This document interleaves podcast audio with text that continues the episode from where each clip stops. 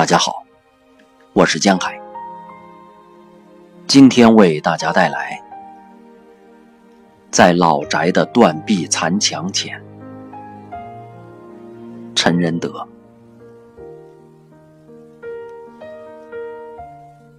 老宅的门前已经是所谓的平湖了。长江从本月起涨至一百七十一米。水位离老宅大门的垂直距离只剩下最后几米，水平距离也不过四五十米了。从大门到江边，只隔着横亘其中的正在修建的滨江大道。每天都有一些中老年人徘徊在这一带，他们的目光在岸上那些仅存的残破不堪的老物件。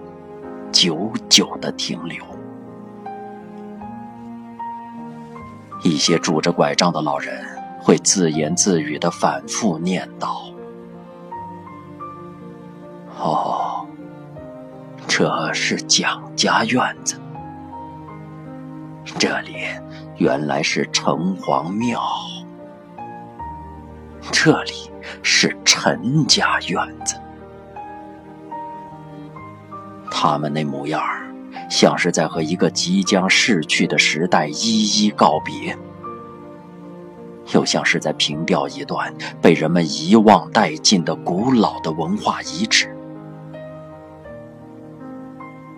日新月异的城市改造，以一种不容商量、亦不可阻挡的气势，摧朽拉枯般的吞噬着这座有着两千多年历史的古城的。最后残留，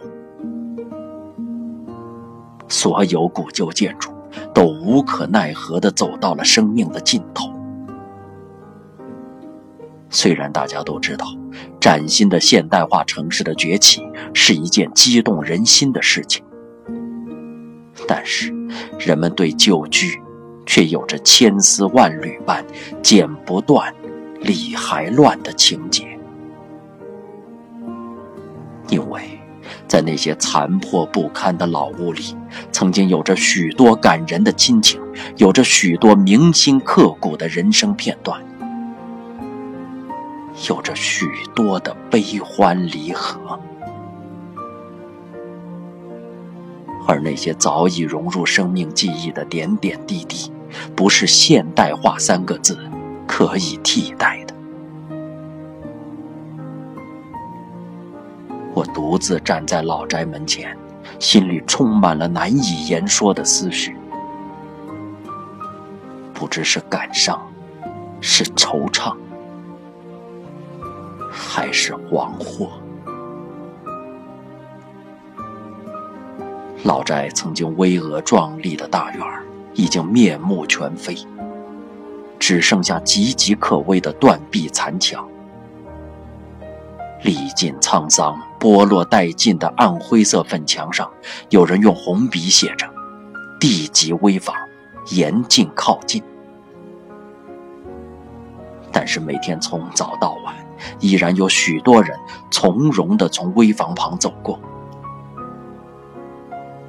由于路段已经被破坏，危房前有一段路只剩下不到两尺宽，行人想不靠近危房都不行。仰望高大的石门房，仔细审视那些非常熟悉而又近乎陌生的细节，就像在看一本发黄的古书的封面。高高的门额上，近两米长的石匾已经完全模糊，但我能清楚地从上面读出“春华秋实”四个大字来。那就是这本古书的书名了。是的，就是这四个大字，这是当年我们陈家大院的代称。城里的人都叫我们这里“春华秋实”。不知是清代哪位先辈手书的四个楷体大字镌刻在这里，比例遒劲，气势挺拔。一九六六年的红阳之劫，这四个字被疯狂的利斧铲得一干二净。门额下方的花卉石雕也被簪子一一凿去。虽然过去了四十三年，簪子的纹路还清晰可见。那时，年方十四岁的我，就站在门口，呆呆地看着眼前那不可思议的一幕。就在这个大院里，我的曾祖钱安公，一个忠实敦厚的老秀才，写下了大量的诗文。他的诗文具有相当的水平，现在我们还能读到他那些脍炙人口的诗句：“太息中原，万派波；星霜持烛，一蹉跎。天间火鸡赛鸿鹄，马上雄威。”喷鬼魔，沧海横流，鱼鳖祸；绿林随处，虎狼多。无声不幸，应时变；痛哭乾坤，呼奈何？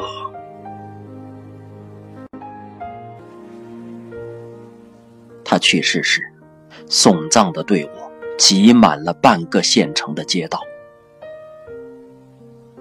我的爷爷德辅公继承父志，并发扬光大，成为一方大儒。他不光写了大量诗文，而且在抗战的炮火中呕心沥血，编撰了九十万字的《中县志》，为后世留下了极其珍贵的历史文献。但是我爷爷去世时，却没有曾祖那样风光。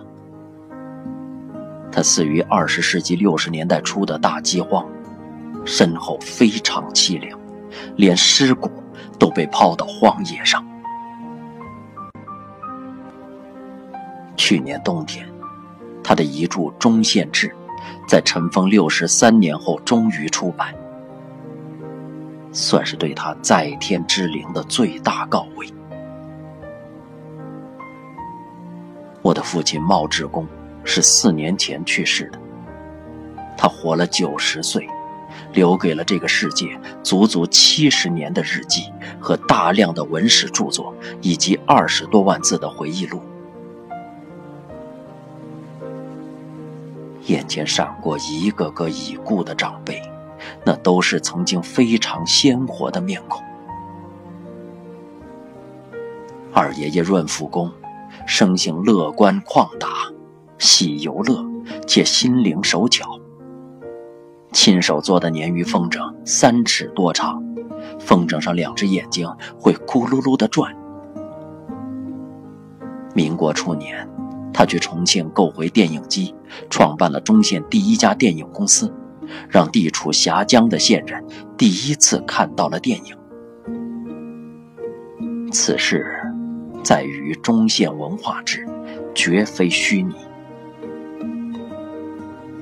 二爷爷七十岁那年，公共食堂搬进了我们大院，大灶就砌在他家。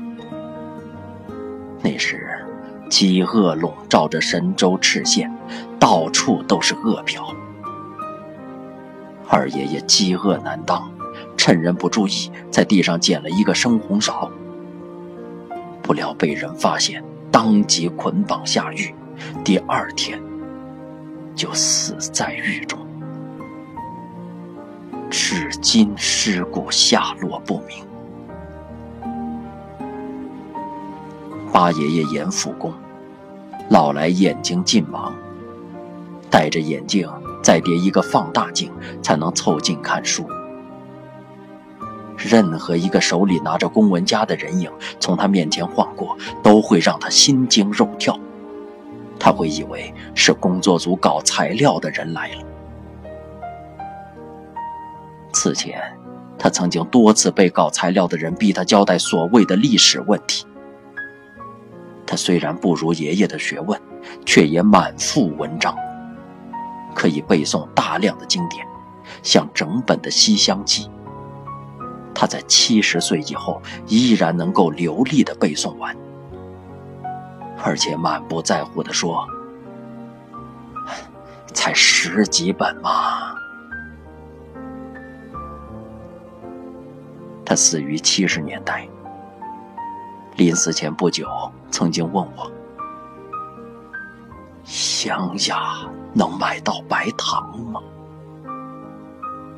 很多年没吃了，可惜我还没有买到白糖，他就在一个寒冷的夜晚去世了。姚爷爷临复工，幽默机智，风趣诙谐，书法极佳。早年姚奶奶去世后，他就单身一人，看透人生。红尘万物，皆付一笑。日间与三五遗老品茶叙旧，乐在其中。死前自传挽联曰：“无功不受禄，有女何云孤。”当爷爷和他几个弟弟都健在时，虽然日子已经过得很苦了。可是他们的精神生活却很充实。月白风清之夜，他们会在那棵亭亭如盖的桂花树下，就着一杯粗茶，津津有味的吟诗作对。爷爷晚年日记中留有多处记载。他们还经常做一种古老的叫做诗中的文字游戏，如。和林地作诗中以浅兴，题为“天老”二字，封妖阁。午后又同林地作诗中，题为“地支”二字，福景阁。这种不需要任何成本的游戏方式，却有着极高的品味。在爷爷以后的时代，已经没有人。能够享受这种高雅的乐趣了。上世纪二十年代，爷爷出任开县县长，因为不忍荼毒百姓，挂冠而去。杨森愤而将在其手下任军需官的八爷爷关进监狱抵罪。为了救八爷爷出狱，我家花了一万元银元的赎金。一万银元是个很大的数字。我父亲当时还是个几岁的孩子，但是他清楚的记得，家里的长辈们把银元一叠叠整齐的堆码在大书案上清点时的情景。一万块银元一起发出的炫目的光辉，以及相互碰撞时发出的清脆的声音，是那么的动人心弦。三十年代，一个叫罗行之的土匪强行将团部设在我家大院。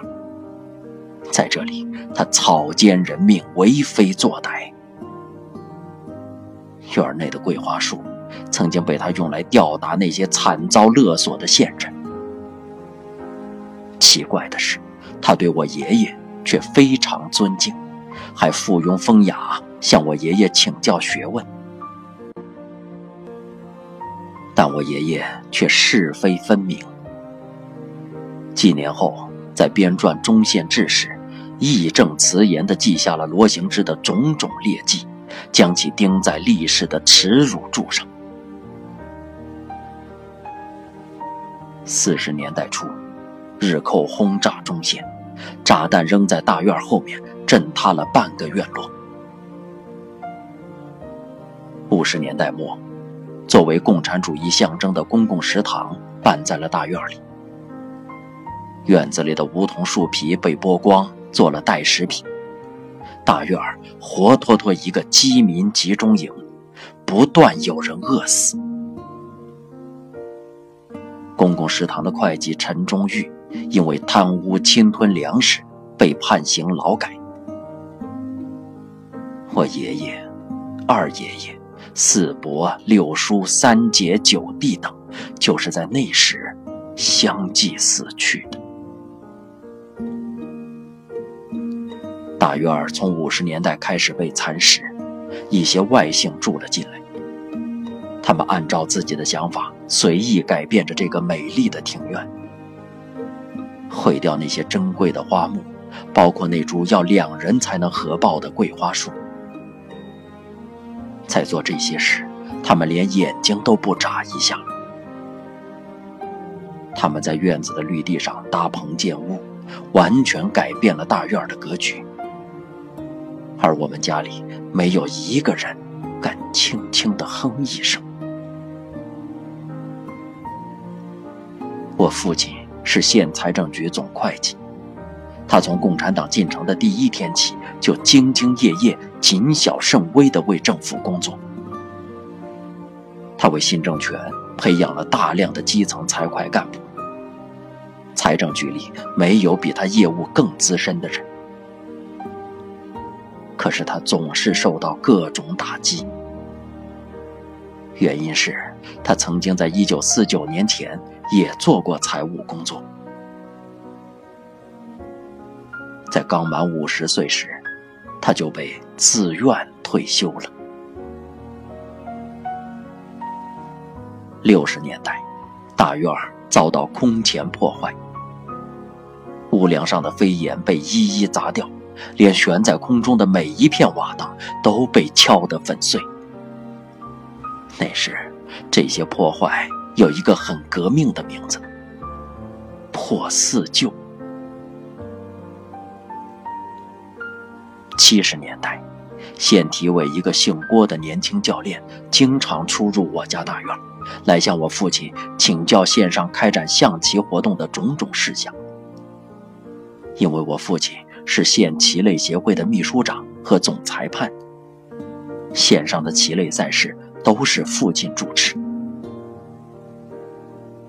那位年轻教练彬彬有礼，举止得体。我父亲在赛场棋桌上对着话筒喊：“炮八平五。”那教练就举起长长的竹竿，去赛场边竖起的大棋盘上移动一颗棋子。后来，那位年轻的教练进入了政界，官越做越大。现在已经是北京市市长。在2008年北京奥运会上，他成功的担任了执行主席。2005年冬天，父亲以九十高龄离开人世。临终前，神志尚清醒时，他亲手开列了一份名单，希望在去世后将他的讣告通知这些人。其中第一个，就是当年那位年轻教练。作为儿女，我们违背了父亲的遗愿，没有照他的遗言去做，因为我们觉得那样很不合适。历史有时很会开玩笑，父亲在财政局总是受打击。可是若干年后，他最小的儿子，我弟弟，却成了财政局的局长。局机关就在我家大院附近。财政局的员工每天上下班都必须从我们家门前经过。那些当年对父亲十分冷漠甚至仇视的人，忽然变得谦恭起来。路过我们家时，都亲切致意。而父亲也喜欢搬一把椅子坐在门前，像检阅队伍一样看着那些人依次从面前笑容满面的走过。父亲的心境未必高尚，但绝对是可以理解的。发生在大院里的百年沧桑故事实在是太多。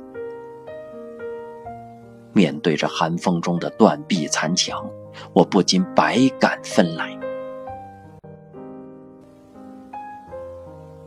那每一块灰扑扑的砖块，仿佛都是一页页的书；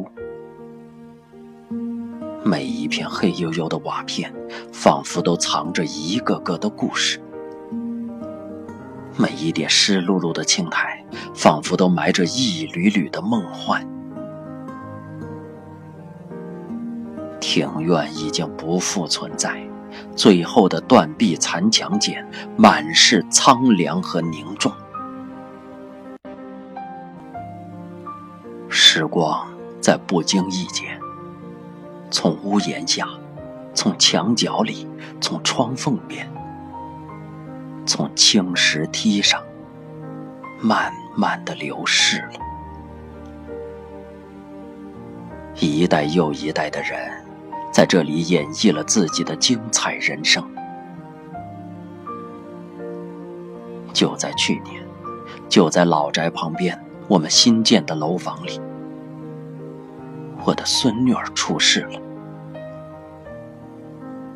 我写这篇短文时，她正用稚嫩的声音在身边一声声喊着“爷爷”。她是个非常可爱的孩子。他出生的时代与我们当年已不可同日而语。社会。已经大大进步了，相信他不会再遭遇饥饿、歧视和动乱。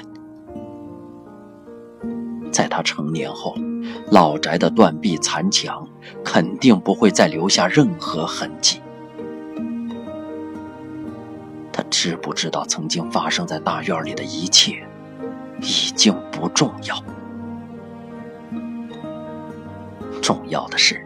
他能否在新的时代里书写自己的精彩人生，以告慰自己的列祖列宗？逝者如斯夫，而来者却生生不息。对未来，我寄予希望。充满希望。